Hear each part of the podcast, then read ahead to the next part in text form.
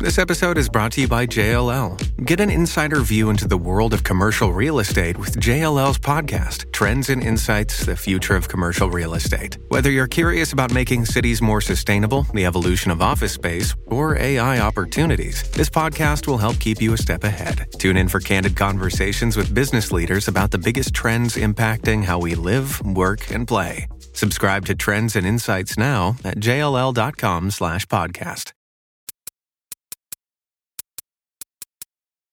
My name is Patrick J. McGinnis, and I coined the term FOMO. That's short for fear of missing out, and it's why some people end up following the crowd. But we're not like them. We're part of a new species that isn't afraid to do things differently.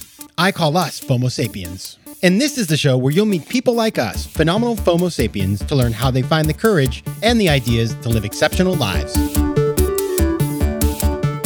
FOMO. FOMO. Hey there, everybody. Welcome back to FOMO Sapiens, the show for people who don't just follow the crowd, but instead take their own path to success in business and in life. I'm your host, Patrick J. McGinnis, venture capitalist by day, author and podcaster by night, and of course, FOMO Sapiens 24 7.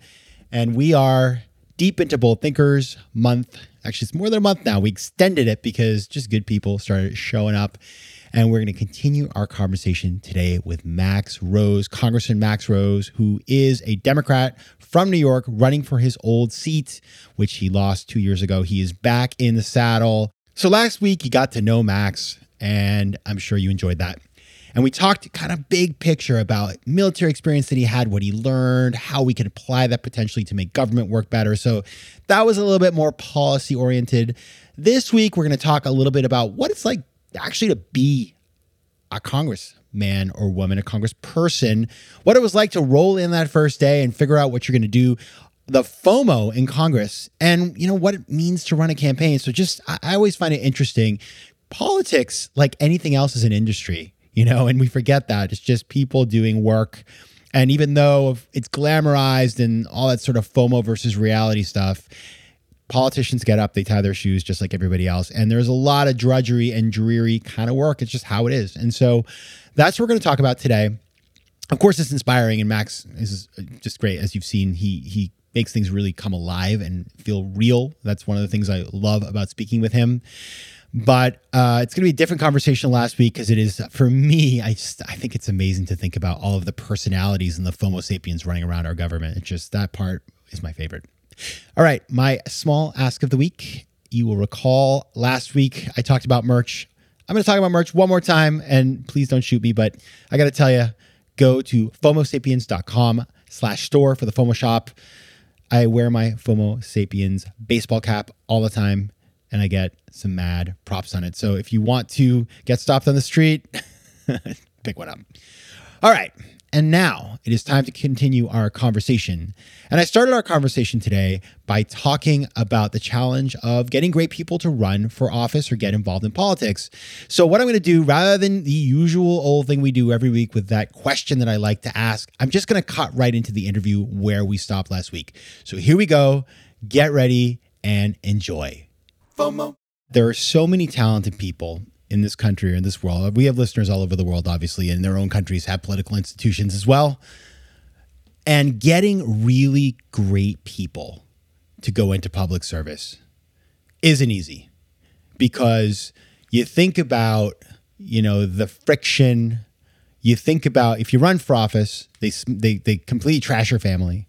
It's not an easy field it never, you know, politics has always been tricky, but nowadays, like the heat is so high. You think about these officials who, you know, oversaw the election at a, you know, local level, and all of a sudden they're being attacked all over the internet or being threatened. Like it is, that's the kind of stuff that's happening. Obviously, there's good things too. I don't want to focus only on the negative, but getting really great people who are like, well, I could go do this, or I could just get a job at a bank and make a lot more money and not have to deal with like, how do you think about that yeah, challenge? I, I couldn't disagree with you more if I tried. Okay. The, the notion Love that. The this is this is how you don't get invited back, Max. Uh, so look, man, that's that same exact attitude that I talked about when I uh, when we began this conversation. This notion that public servants they need to be thanked because they're obviously stupider. Um, it, it's not true. The smartest, and I spent time in the private sector, albeit less time, but I spent a ton of time in the pu- public sector. Smartest people I've ever met were public servants. Um, every day that I served in Congress, in fact, I was often amazed by the quality of our uh, civil servants, by the quality of many of the people that were serving in elected office too. And I remain a deep believer in this country, despite some of my colleagues who often choose to spit at the Constitution rather than embrace their their inner patriot. What's amazing is is what people have accomplished despite the divisiveness in this country and despite the hate and vitriol that is subsuming us. So I don't think we should always be continuing to recruit the best and the brightest, and we need to pay people more in public service. We need to yeah. pay them a heck of a lot more because they shouldn't have to go through that level of you know financial sacrifice and their families as well. But you know, man, I meet a, a hell of a lot of dumb lucky people in the private sector. Um, who, particularly in an era of really low costs of capital, mm. um, where they, they haven't even had to make a profit in order to become millionaires, uh, you know, they, they, they, they, they are not the gold standard to me by any sense of the word. Now, what I think there are questions, though, that we should be answering about how this country needs to become a better place. Uh, and one of the one of the things that I think we really need to be looking at are some of the perverse incentives and the forces at play that profit from our division. Uh, I think in 20 years, when we look back at social media algorithms and the business of social media, we will look at it in the same way that we think about the manner in which people used to ride in vehicles without airbags and seatbelts and the like, right? Yeah. Or, you know, maybe how people, you know, would smoke a cigarette around their two year old, which is ironic because I'm smoking a cigarette right now in this conversation. But the it, it is it is ripping apart our society the ways in which people are viewing two different tracks of news, some of it fake, all of it designed to divide us even further, um, with zero consequence. You know, so I, I love this country, and part of the reason why I love this country is because it's filled with the best public servants uh, that one could ever ever imagine. Um, and so the last thing I would do is think that all we need is some more folks from the private sector to come in and and help them. Um, that that that that that I don't think is the answer. Although their service would be much would, would be uh, I think rewarding and uh, embraced. But what I think that people who came from the private sector, and I've learned this from so many people who have come from the private sector to serve in government, what I think they would very quickly learn and do learn is that they're not making an act of charity, that they're, that they're going to learn more than they ever would have doing something else. I think that makes sense. I get that. I would say though, I think you lose the young people. Like if you look at the cynicism among the youngest Americans who are getting out of college, that's where the opportunity is. Like, yeah, somebody who's been in the private sector for 20 years, like that's one thing. But what? How do we get like the 23 year old fired up? Well, look, I think that there's probably some things that we're doing that are pretty stupid. Like I, I don't think that we should be um, testing the people we want working in cyber for marijuana. Like I, you know, like there, there's there are there are some like ludicrous things that we're doing in that department. But I don't know if this notion that we're losing the young people is statistically valid um, you know, I, and I think that nothing can't be solved by just agreeing to pay our public servants more, which is what they're deserving of. But this idea that someone isn't going to government service, but is choosing to go to Goldman or Google or Facebook because somehow those institutions are some like free wielding, wonderful oases of like creativity, when you and I both know that those are stifling bureaucracies in their own right. So it's, it, it's, it, the, there are always ways in which government needs to work to become more entrepreneurial, more meritocratic, but so does the corporate world too. and they they could learn lessons um, from each other in in that regard. You know, I think one of the things that we absolutely though need to work on is we can't have a dual track country where it becomes very difficult for people to jump from the private sector back to the public sector. The military is starting to experiment with some of this, where they give uh, its uh, uniformed officers the opportunity to maybe jump to the private sector for a year or two, go work at a big company, and jump back and take some of those lessons learned there with them. I'd also love to see people being able to jump from the public sector, from the private sector into the private sector and back.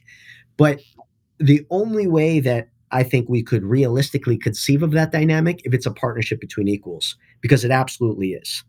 The last thing that we, I would ever want to see is a group of people coming from the private sector thinking that they're giving the public sector some gift. You know, it, it's that that was the same thing that was said to me when I was enlisting in the military, and it's the same thing that's proven wrong to me every day that I still serve in uniform in the in the Army Reserves. FOMO. Tell me if this sounds familiar. Your business gets to a certain size and the cracks start to emerge. Things you used to do in a day are taking a week. You don't have one source of truth. If this is you, you should know these three numbers 37,000, 25, 1. 37,000. That's the number of businesses which have upgraded to NetSuite by Oracle. 25. NetSuite turns 25 this year. Happy birthday. That's 25 years of helping businesses do more with less, close the books in days, not weeks, and drive down costs. One, because your business is one of a kind, so you get a customized solution for all of your KPIs. Those are key performance indicators in one efficient system. Now, FOMO Sapiens, you know the show is all about making better decisions. And with this product, you can make better decisions because you have all the information you need right in one place. Right now, download NetSuite's popular KPI checklist designed to give you consistently excellent performance absolutely free at netsuite.com slash FOMO. That's netsuite.com slash FOMO to get your own KPI checklist. Because you know what? KPIs are better than ice cream. netsuite.com slash FOMO. FOMO. Max, when you got to Congress, what was it like? I mean, you walk in that first day and you're all fired. I imagine you're fired up. Yeah, I mean, I'd probably be like tearing up a little bit here and there. And then you start working. And like from the outside, we imagine it's like the wet, you know, we all watch the West Wing. It just seems like it's going to be a lot of desks with eagles carved into them and dinners at Morton Steakhouse and you know some cigar smoking in a room making a deal. But I know it's th- like anything else like there's the FOMO then there's the versus reality kind of thing where you where you just do the work. It's a job like anything else. Like what was it like and what did you learn you know in terms of what it really was when you got down to it? So you know, there's this great scene in one of Robert Caro's, I believe his second uh, edition of his uh, biography of LBJ, talking about when uh, Johnson was a staffer, 23, 22 years old, at the in Congress, and he was known for running to the Capitol, right? And there was always uh, Robert Caro was always like, "Why is he running? Why is he running?" So what Robert Caro did is he figured out the route that LBJ would take and the time that he would walk to the Capitol. And what he realized when he took that route is that just as Johnson would be walking to the Capitol, and he was about four or five blocks away, was when the sun was coming up over the Capitol, and he would start to run. And that that that's that's kind of how I felt every day that I was there. You know, like um, it, it was such a a blessing and a privilege, and I did my best each and every day to be cognizant of that. You know, that you are there um, to do your best to serve the country, and you are there to to fight um, to try to not only make this country even better and even greater, but also to try to fight to help this nation fulfill its its promise. Now, what's fascinating though is that Congress is not an is not an organized institution. It wasn't designed to be that. Congress and the House of Representatives was designed to be a coalition of 435 independent contractors who answered to no one um, but the people that put them there. And so, you know, what you find is that it's absolute organized chaos. And where, where some folks struggle is that they think they can go in there and fix that. You can't, right? Um, but you can marvel at it. You know, you stand on the house the house floor and you see this flurry of activity where everybody is holding these different letters that they want you to get signed on to, onto or these these different events that they want you to go to and they come to talk to you and they have purpose and sometimes they're not telling you the purpose at some point. People are strategic socializers where they're building friends and building consensus and doing those at the same time and you never know where you've stepped into the realm of friendship or where it's professional because there is no boundary between the two in politics and and in, in Congress. But what the other fascinating thing about Congress is is that when you're there, you're a congressperson. Mm. And you have the same title as someone who's been there for 30 years, but you better not forget who it is that you're talking to. You know, and you know, I, I served with John Lewis. I mean, but you know, trying to, I can't even wrap my mind around that still, you know, that in, in other legend, a hero.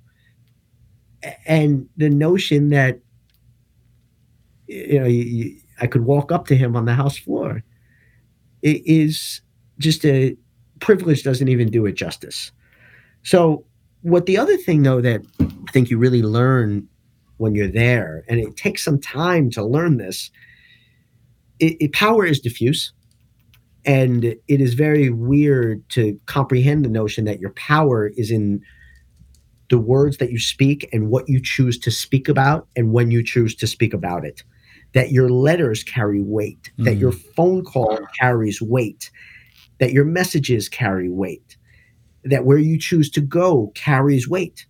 If you don't struggle with that transition, there's something going on with you that's not good.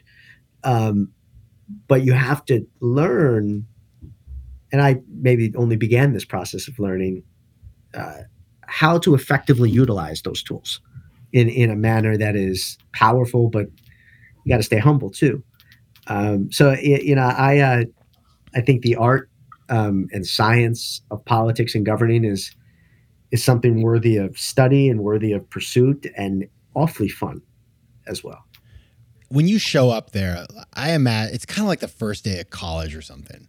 And everybody kind of, you know, you kind of see people, you meet new people, you make some new friends, and you sort of, you maybe have an idea of like, you know who you're going to be and what you want to achieve but it's overwhelming because you could do a million things like you if it's kind of like again it's like you could go to every party you could go to every fundraiser you could go to every meeting whatever you know it's totally overwhelming right it's like fomo central how did you figure out like what what's max rose going to be you know how do you what, what was your lane and how'd you pick it yeah no no and i think that that is that goes back to the point I was making previously that that is the most strategic consideration one has to make. Mm.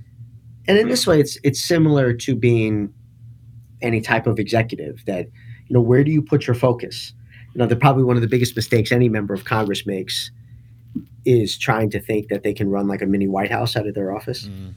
You have to from the a policy making lane. You have to pick a few buckets, always remembering that you know constituent services has to be your bread and butter you know i really really dug into issues of homeland security and domestic terrorism and one of the real things that i pushed was this notion that many of the domestic terrorist organizations that we're looking at actually have very strong global connections and that a tool and this gets a little wonky but that what the principal way we fought jihadist terrorism for the last two decades was via the list, the foreign terrorist organization list, which is determined by the State Department. There's 60 some odd uh, entities on that foreign terrorist organization list, none of which are um, uh, organizations that we would put more into the white supremacist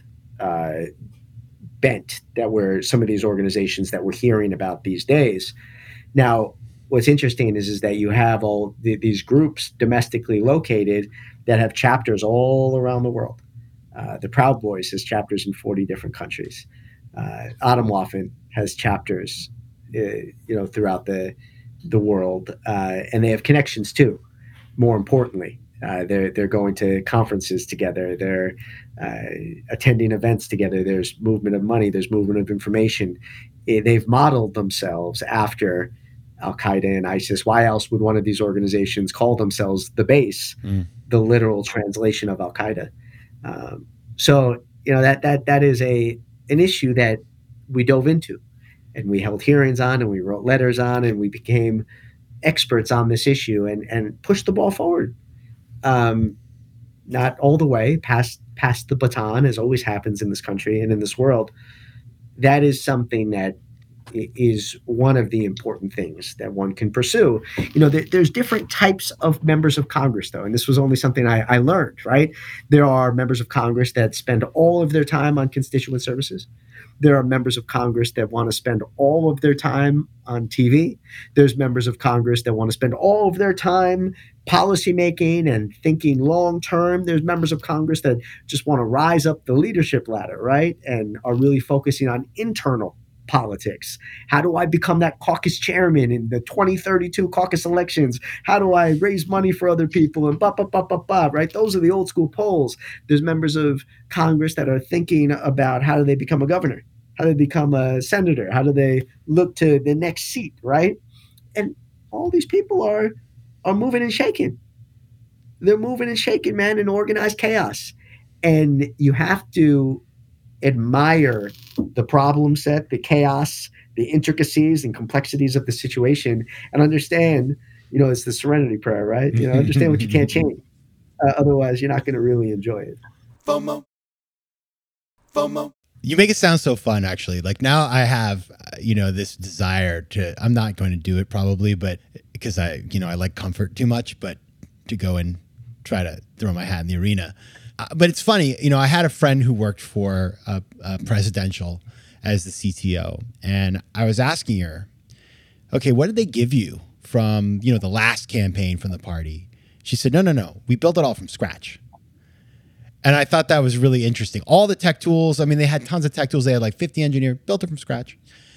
And you've done this once before. You're running again now, and you're building the campaign, and you're you're figuring out. I mean, you know, it's like it's an entrepreneurial organization, whether it comes to raising money or deciding how you want to spend that money or coming up with your messaging or figuring out how you want to tell your story or just all the stuff. It's it's people. I don't think people realize that the level of entrepreneurship that goes into a political campaign. No, it, it's really startling. Yeah, I mean the a campaigns are startups um, through and through. Now, what's what's really interesting is that the process of capital raising is also really analogous to what startups encounter in the in the private sector. You know, you just as you know, in the private sector, you're going through kind of three different stages of capital raise, right? You've got your seed round where, uh, right, you're selling someone on a vision. You might not even have a product, um, but the you know the, there's folks are really buying into you as a human being and the person itself you kind of then move a little bit more into like that private equity, right? you know, or Series B, Series C time where you got a product, you have some revenue, you might not be turning a profit. There's still, man, they're coming in early, but it's not like, um, uh, you know, it's not late in the game, right? And then suddenly you're getting ready to IPO, right? It's that moment where you're, you're the, the, the, the camp, the election's about to happen. You're three weeks away, you're four weeks away, you're, you're in on the excitement and the, the the the process of fundraising for a, a, campaign is exactly the same right? They all go through those different stages. I think it's also striking often how young folks are. Yeah. It's striking how much the allocation of resources really matters. Um, it, it's striking how much a narrative building a narrative and having a cultural ethos around the campaign an essential strategy really um, really, really matters, trying to figure out what matters and what doesn't. And perhaps the latter is a much more important conclusion in a in a campaign. And like I say, this is someone who's I've won one campaign, I've lost one campaign, so I could be full of shit, but I think this is right. Um, but you know what, what's also really, really striking though about it is, and there, has been all of these uh, shows recently about startups, right? You got the shows about Uber and this and yeah, that. And, that's entrepreneurship yeah. porn, is what I call it. But anyway, yeah, yeah. no, no, and I think that there's, and it's the same with campaigns. Uh, so much of it is not glamorous. Yeah, and so much of it is not the West Wing, you know. And you you always have to tell folks who want to get involved. Listen, this isn't some moment where like you're on a daily basis crafting some you know speech that you'll deliver you know, to, to thousands. This is a this is a grind, and um, I've never started my own company, but I imagine entrepreneurship is the same. Well, private sector entrepreneurship is the same thing, right? Like there's just the daily, sometimes monotonous grind that is worth it, but ain't, ain't sexy by any sense of the word. Um, and I said that's that that's that's campaigns, man. Um, you know, I think that the to close out this point, what's also really really fascinating is after each one of my campaigns, I've seen the staff really kind of go through this cycle of like falling off the like emotional cliff almost. And uh, you know their their exhaustion and their adrenaline highs they, they fall off that cliff and then they they struggle to maybe find purpose thereafter because they really missed like this all consuming all subsuming effort and initiative I, know people feel that after going through the process of a you know starting a company. I, I felt that way after coming home from afghanistan too right? Like there's this thing that's built into our dna particularly when we're younger or yeah maybe, maybe perhaps forever of just wanting to be a part of something much bigger than ourselves and being part of a team and having a mission and campaigns most certainly offer that yeah and you know i, I think the takeaway here and for everybody who's listening and uh, this week for faux mondays which is our show that kind of tees up so every monday we talk about i talked about how to get involved in politics and my big thought about politics is politics is a beautiful thing it's fundamentally about people and it is about doing something that's meaningful to you and finding a way to engage sustainably. And it's exciting because at the end of the day, no matter what you're interested in doing, you're building something with a team and trying to make a positive impact in your society. So it is entrepreneurial. And if you think entrepreneurially, you can have a huge impact. Max Rose, I really want to thank you for being here. If you guys want to find out more about Max, you can go to maxroseforcongress.com or find him on Instagram has a very spicy Instagram. Well, it's not that spicy. He's a politician, but Max Rose, the number four NY, Max Rose for New York. Max Rose, thank you so much for being here. FOMO. If you like today's show, please be sure to rate it and recommend it to your friends. And as always, you can find me on Instagram at Patrick J. McGinnis, on Twitter at PJ McGinnis, and on the web at FOMOSapiens.com or PatrickMcGinnis.com, where you can get all kinds of free resources to live a more decisive and entrepreneurial life. FOMO Sapiens is recorded in New York City. Theme music is by Mike McGinnis, and editing and post production is by Josh Elstro. If you like today's show, please be sure to rate it and recommend it to your friends. And as always, you can find me at FOMOSapiens.com and at PatrickMcGinnis.com. To advertise on FOMO Sapiens, reach out to contact at FOMOSapiens.com. FOMO.